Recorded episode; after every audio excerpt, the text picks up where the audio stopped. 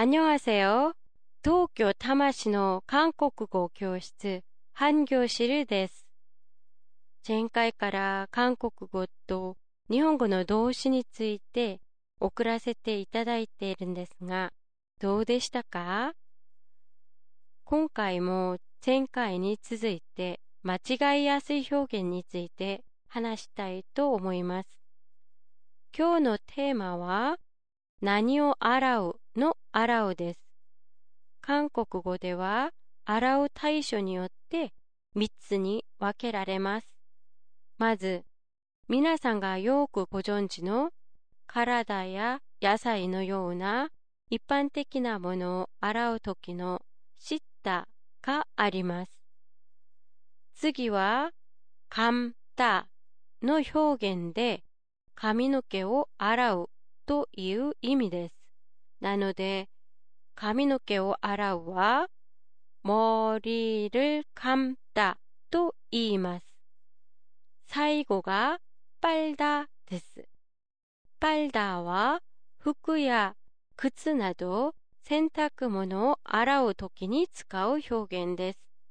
服を洗うは、옷을빨다。靴を洗うが、 신발을빨다のようになります。洗濯物は韓国語で세탁물、빨래と言います。洗濯物を洗うは세탁물을빨다、빨래를 빨다になります。もう一つ、日本語の皿を洗うは 器の数によって韓国語の表現が変わります。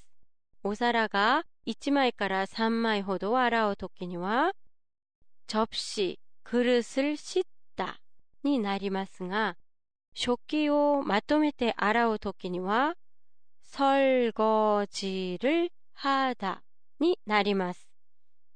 今日は洗う表現について話してみました。いかがでしたか 皆さんのご意見などを寄せてください。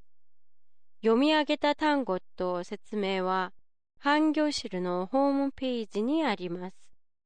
半行汁は、日本語読みだと環教室、韓国語の関と教室で検索してください。안녕히계세요